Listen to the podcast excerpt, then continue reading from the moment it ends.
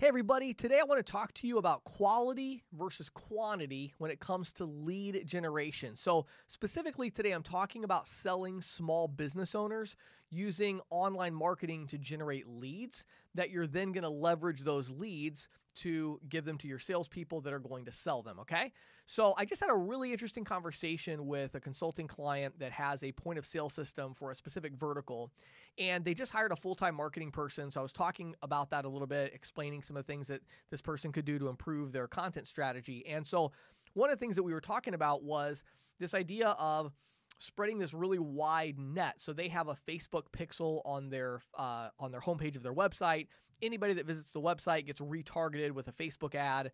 Um, they have you know all these different things like that set up. They do advertising campaigns. They're buying leads from different providers that have lead generation that go to like different ISVs, and so a lot of the kind of normal stuff as far as lead generation and you know, he was asking me kind of questions about cost of acquisition. You know, how much is it costing us to buy a customer?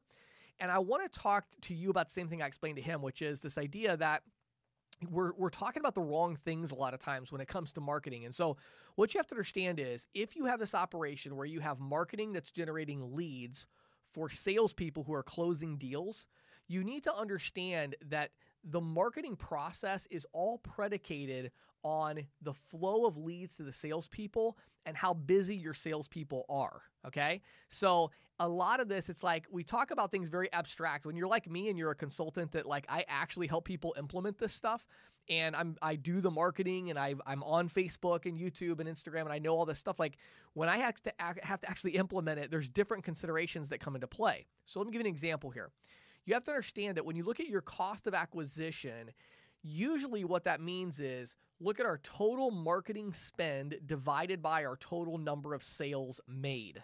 Okay. And that's how that's you know looked at so it's like we made x number we made 10 sales we spent $100 in marketing so our cost of acquisition is $10 well the problem with that equation is if you have salespeople that are sitting there twiddling their thumbs then that's a bad thing. If you have salespeople where there's so many leads they can't follow up with all of them, that's a bad idea. So, what do you do to fix this problem? What you do is you adjust the quality versus quantity equation here. So, let's say for a second that we have 10 salespeople and five of them just don't have enough leads and they're sitting there twiddling their thumbs, they don't know what to do. What do we do with that? Well, what we do is we take our cost of acquisition or our cost per lead in this case, we take that cost per lead down significantly by changing the call to action to something that a lot more people will do. So maybe it's an ebook. You write a free ebook on three keys to choosing the right pizza shop point of sale system or something like that. You run Facebook ads against that and you get people to give you email, phone number, name, etc. And then you just give those leads right to your salespeople because they're all sitting there doing nothing. So now what you've done is you've dramatically increased the flow of leads. Your salespeople now have something to do and they're going to call people. Well, then a reverse problem will happen. All of a sudden, you get to a point where you're like, wow, our, our salespeople are so busy, they don't have enough time to follow up on all these leads. What do we do? Well, now you you increase your cost per lead, okay? And now what you do is you add an additional step in the funnel. So you might have download our free ebook. Then from that, you're now retargeting those people and you're trying to get them to schedule a demo. Okay, even better, you can have a wider net at the top where you could take maybe a video that was a very specific video, um, maybe uh, some tip on how to run your you know restaurant better, how to increase table turns at your restaurant. Something like that would be a good one where it's the kind of video that only somebody that's in that vertical would really appreciate and get value from. You run that as a Facebook ad, then you do a second Facebook ad to people that watched at least 25% of that video and said, hey, we'd love to do a free demo. And now you kind of do your direct pitch. But the idea here is now we went from paying maybe seven or eight, maybe $10 a lead. Now maybe we're paying $40 a lead, maybe $100 a lead, but each lead is a demo that somebody scheduled, right? So you're like, oh my goodness, our cost of acquisition just went through the roof.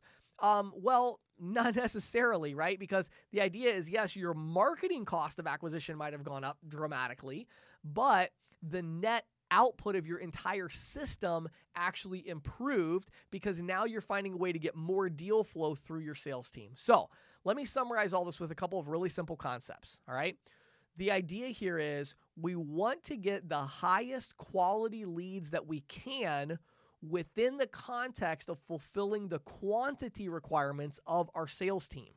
We want to make sure we're getting enough leads to that salesperson. Even if you're an individual rep, it's the same thing. You're trying to get leads and you're like, well, do I buy the $200 leads or do I buy the $10 leads? I don't know. How busy are you? You know, if you're like, you don't have any work to do, get the $10 leads, get a 100 of them and go run them. Like, do more work because you're not busy. If you're like, I am swamped, I already have 300 merchant accounts, I make $200,000 a year in residual, like I'm set, but I want to grow my business, what do I do? Spend two or three hundred dollars to get the amazing leads where you're going to close larger accounts you're going to close three or four of these leads a month and you're going to dramatically increase your business over time. So the idea is this whole thing of quantity versus quality in my opinion is really the wrong conversation. It's not that one's good and one's bad. Like do i want quantity or do i want quality? No no no. It's a balancing act. Do you need more leads or do you have too many leads and you just need to get higher quality? Then you have to adjust your marketing funnel accordingly to make sure that you're getting the number of leads that you need to fulfill the quantity requirements of your sales team. That was a pretty confusing topic. I had to talk really fast to cover it in a video of this length. Um, if you have questions, you'd like to hire our company to help you with this stuff because it is kind of confusing, shoot me an email, james at ccsalespro.com, and I hope you have an awesome day.